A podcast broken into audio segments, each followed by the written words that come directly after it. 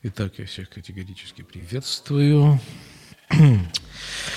да, так, за окном идет дождь, поэтому э, записывать очередную часть этого «Это надо живым» я не стал.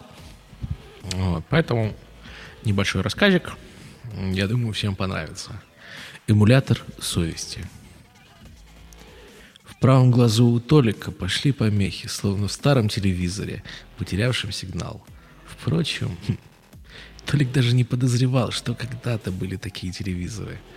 Он стукнул костяшками пальцев по виску, в голове что-то щелкнуло, картинка наладилась. Огляделся. Навигатор, проецирующий кусок карты на сетчатку, указал цель. Толик поднял голову. Перед ним стояло старое двадцатиэтажное здание, построенное в те далекие времена, когда по программе реновации жители выселяли из центра куда-то подальше. Район давно перестал быть окраиной. Город поглотил его и переживал, оставив на стенках неоновые вывески, многочисленные голограммы и ржавые коробки кондиционеров. Толик подошел ближе, нажал на кнопку «Подъемник». Через минуту откуда-то сверху и слева спустилась двухместная антигравитационная платформа, окаймленная бледно-голубым сиянием силового парапета. Сияние исчезло, позволяя гостю взойти на подъемник. Потом снова включилось. К счастью, платформа была достаточно современной и не нуждалась в выносном пульте целеуказателя, обитавшего в голове у Толика навигатора, сам отдал команду. Волной набежал прохладный сентябрьский воздух. Начался подъем. Мелькали вывески, рекламы, чье-то недовольное лицо в окне. Наконец, полет замедлился, и платформа остановилась у окна, которое одновременно служило и дверью. На встроенном в стекле экране появилась девушка. Она улыбнулась, жестом пригласила Толика войти. Он толкнул дверь окно, со скрипом распахнувшуюся вовнутрь, и вошел в небольшую комнатенку.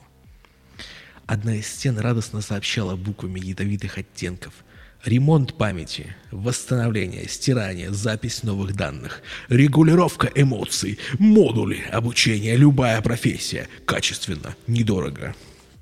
Вместо приятной миловидной девушки за стойкой появился сухощавый старичок.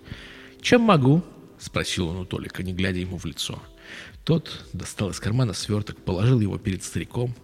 «Вот, можете отремонтировать?» Мастер развернул бумагу, внимательно осмотрел миниатюрную плату. Брови его от удивления полезли наверх. Что это? Никогда не видел ничего подобного. Эмулятор. Старик все-таки посмотрел на Толика. Эмулятор чего? Надеюсь, он не запрещенный? Насколько я знаю, нет. Он, как бы вам объяснить, моделирует некое чувство, особенное чувство.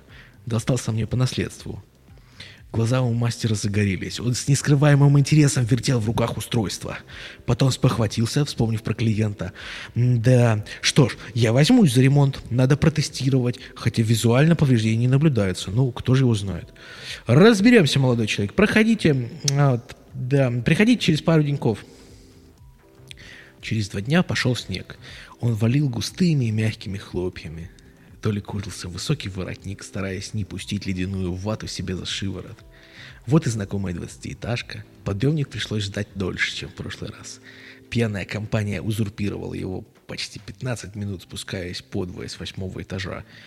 Толик хотел было уже искать лестницу, но платформа как раз освободилась. Подъем сквозь холодный ветер и снег, дверь окно, ядовитые буквы — Ах, это вы, молодой человек. Здравствуйте. Здравствуйте.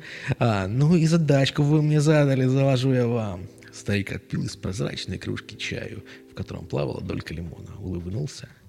А всего и делов-то было. На самом деле нужно было поменять только графитовую батарейку.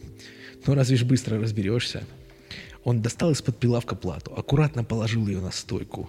Антикварная вещь. Я даже названия такого никогда не слышал – Хорошо, что на самом блоке написано. Он нацепил электронные очки. Вот, совесть. Ага, эмулятор совести.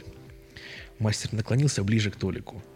Послушайте, молодой человек, я готов не брать с вас за работу ни одного коина, но при одном условии. Каком? Я взял на себя смелость скопировать схему. Конечно, если вы не против.